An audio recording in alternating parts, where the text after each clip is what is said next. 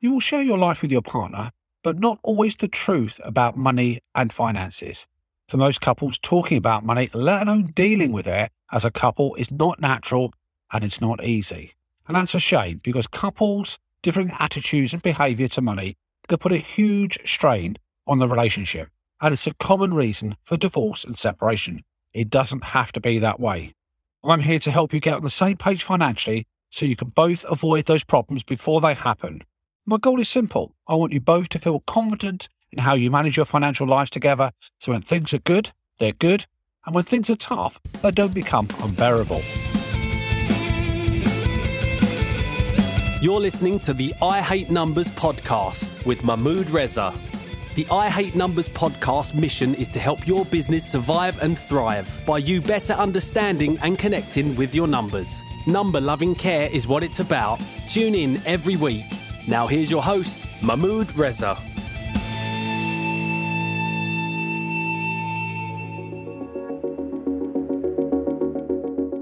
Hi, folks. Welcome to another weekly podcast on I Hate Numbers, the podcast that's got a mission to improve your financial awareness, improve your money mindset, help you and your business make more profit, save tax, and save time. At the end of this podcast, there are four outcomes I want to achieve. And that's you improving your money mindset and for your partner, increasing your confidence in discussing and dealing with money, why budgeting is liberating, empowering, and life affirming and why being comfortable with money can strengthen your relationship. So, whether you're looking for a way to strengthen your relationship or just want more financial peace of mind, listen to find out more. In this podcast, I'm going to share four tips with you, four approaches to handling that money in your relationship. Number one is discussing your money monsters, your money demons. Experts agree that by fully disclosing your situation with your significant other, before you settle down into a meaningful relationship, before you move in together, before you get married, regardless of how uncomfortable that may be, full disclosure is a must. That's the time to mention outstanding debts, monies that are owed to third parties, investments that you might have, financial assets or obligations. It may be you come from a previous relationship and you've got a legacy of debts that you've built up. Whatever the history is, this is the time to disclose and discuss it with your partner discuss it sooner rather than later. Don't leave it building up. Tip number two empathy. It's important that you understand and you empathize with your partner's money mindset. Empathy doesn't mean you have to fully agree, but you have to understand. Understanding is halfway there. A lot of the fights that couples have about money aren't actually about the money, believe it or not, but it's actually a clash of temperaments. Temperaments can be a massive source of conflict, and what upsets one party may not necessarily upset the other. The issue could be deeper than just the spending of the money. It could be affordability. It could hide a deeper issue that's below the surface. It's important that you understand how your partner sees money and also how they were raised about the topic of money. Did they come from a family where spending was frugal? Did they come from a family of big spenders? Did you yourself survive on a budget? Did you come from a household where money was quite scarce? Was money discussed? Was it a taboo subject? What is your partner's greatest fear with their money, their finances? All of these answers and more will impact and influence how your relationship develops and how you both treat money. Tip number three it's critical that relationships, the partners in the relationship, have the same outcome, the same financial expectation, the same financial goals.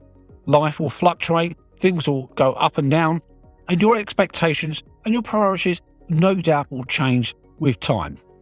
However, it's important that both parties in the couple synchronize with each other and make sure they agree on what the main objectives are. Sit down once a year, twice a year, have a nice relaxed conversation and make sure you're aligned on the same page. That could be a target for retirement, it could be saving for a particularly household item, it could be saving for a deposit on a house, it could be a big major holiday. Whatever it is, make sure your goals are as one. Your spending patterns, your behaviour are then aligned to achieving that unified, that single goal.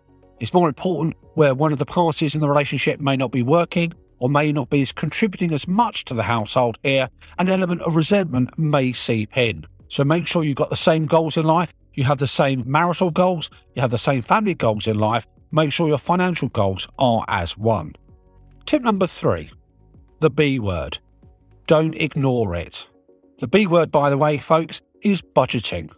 The number of people who do not have a household budget, do not have a budgeting framework, is in the majority. Approximately a third of households do not budget for their household. Now, do not see a budget as a tedious exercise. It's not a straitjacket. It's not restricting your activity and how you live your life, but it gives you more control and it gives you more power of what may happen in the future and it minimises the uncertainty and the anxiety that can spring from not having a budget. There are more benefits that come from budgeting than there are downsides. Where you know where the money is going, where you know where the money is being spent, it gives you the opportunity to challenge those costs, to manage them more succinctly. And remember, you can budget and you can put in things like household treats, going out. It doesn't mean a life of restriction. There are lots of tools out in the marketplace. Check the link in the show notes, by the way, and I'll give you a link to a budgeting guide. Now, I said four tips earlier on, and I can't resist by adding a couple more. Do not keep secrets from each other. This is not about micromanaging what each party spends. It's not about checking every single receipt that you have for you or your partner. Those treats that you want that you want to keep a secret till that uh, day of birthday or celebration is fine, but it's about the big things. You know, do not take credit cards out without making your partner aware. If you're not living together, if your finances do not impact on each other, that's a different situation. We're talking about where you have a relationship that you want to have some meaning behind it. Don't let the finances creep in to actually wreak some degree of devastation. So, hiding big purchases, hiding accounts, lying is very toxic and it will catch up with you later on. Finally, folks, the language that you use to discuss money has got to be more positive than negative. Avoid words like reckless. So if you view your partner as spending too much, do not use words like irresponsible, reckless, out of control. That is likely to put defense mechanisms up and you will not be able to progress that conversation in a positive manner.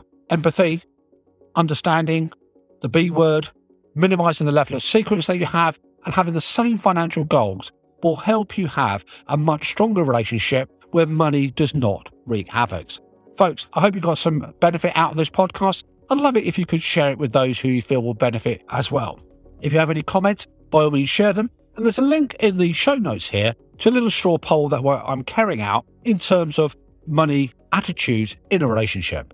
Until next week, folks, strengthen that money relationship and wish you well. We hope you enjoyed this episode and appreciate you taking the time to listen to the show. We hope you got some value. If you did, then we'd love it if you shared the episode. We look forward to you joining us next week for another I Hate Numbers episode.